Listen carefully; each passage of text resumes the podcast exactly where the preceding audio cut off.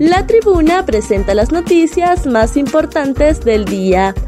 A continuación, le brindamos las cinco noticias más relevantes de este miércoles 8 de junio del 2022. CNA dice que la UFERCO no es una paralela del Ministerio Público.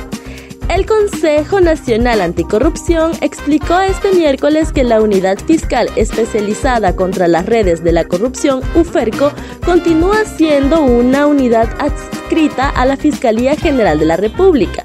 Según el CNA, el Congreso Nacional aprobó la madrugada del 27 de mayo del 2021 la autorización para que la UFERCO ejerza la acción penal pública en casos de corrupción de alto impacto, sin limitación o supeditaciones jerárquicas del Ministerio Público. En ese sentido, la organización de sociedad civil dedicada al combate de la corrupción indica que la presente ley le otorga independencia y la acción penal sin la aprobación previa del fiscal ni de ninguna autoridad del Ministerio Público.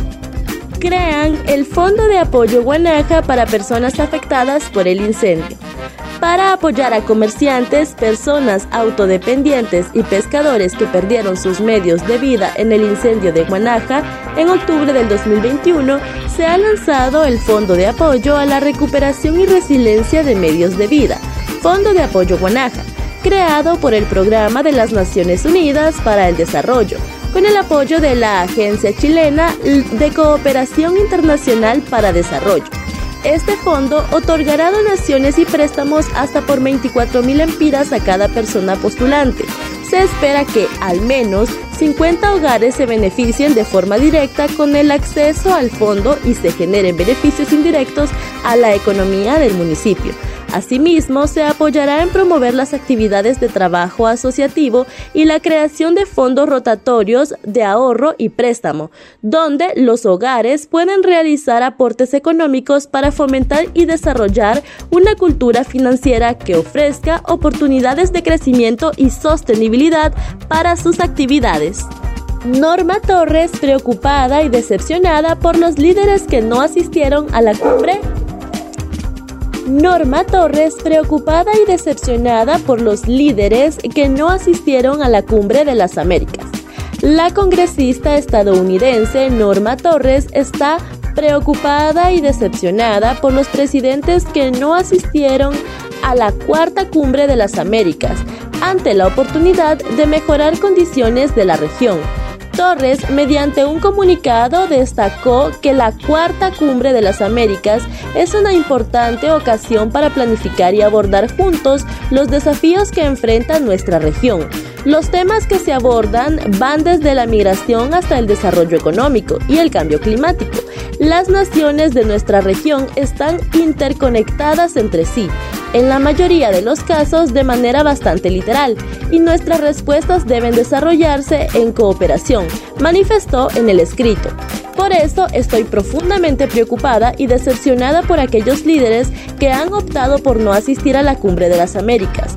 Esta reunión es una oportunidad real para establecer un plan de acción y hacer un cambio real para mejorar las condiciones en la región en particular los problemas que impulsan la crisis migratoria. Rafael Villeda. Estamos preocupados por la situación actual de la selección nacional. La selección de Honduras ha tocado fondo y uno de los miembros de la comisión de selecciones, Rafael Enrique Villeda, hizo una reflexión sincera de lo que se vive e incluso asegura que personalmente no le gustó el accionar de la selección en ambos partidos. Estamos preocupados por la situación de la selección. Debemos hacer un análisis profundo en lo que hemos fallado. Suspenden de la Feria Juniana a Banda y por baile obsceno. El alcalde de San Pedro Sula, Roberto Contreras, suspendió este miércoles a la banda Ibanez de toda participación en las actividades de la Feria Juniana 2022. Esto por faltas a la moral y a las buenas costumbres tras el show con un baile obsceno. La banda hondureña se presentó el pasado 4 de junio durante un carnaval en San Antonio Chamelecón, donde se dio el incidente. El propietario de la banda ibanés, Jesús Gudiel, tras lo ocurrido en el carnaval en Chamelecón, pidió disculpas a todo el público. Redes sociales que han visto este video que ya fue editado Lo que pasó fue algo que no estaba en nuestro guion, porque en una zona que estaba llena de gente disfrutando el show, se dio que la muchacha se subió y la gente gritaba. Según Gudiel, solo faltaba como media hora para terminar el carnaval y toda la gente se subió a querer bailar punta, a querer bailar con las bailarinas y se les fue de la mano. Les pedimos disculpas públicas, esos son los problemas que se dan en estos carnavalitos la bebida alcohólica anda y nosotros somos un grupo que nunca hemos bajado a la gente del escenario. Tenemos 32 años de estar en esto, un grupo que ha hecho grabaciones extraordinarias. Este 4 de junio tocamos porque no tenían conjunto.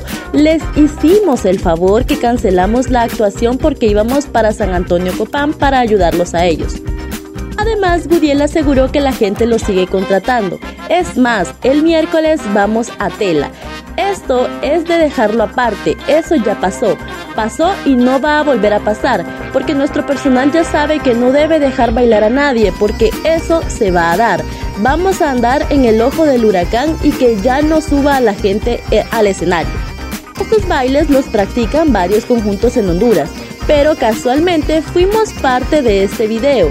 Aquí nos están censurando, lo aceptamos porque fue malo y por eso les estoy pidiendo disculpas públicas, pero nos puede servir para el futuro, cuestionó. Para conocer más detalles, ingrese a nuestra página web y síganos en redes sociales. Estas fueron las cinco noticias más importantes de hoy, miércoles 8 de junio del 2022. Muchas gracias por su atención.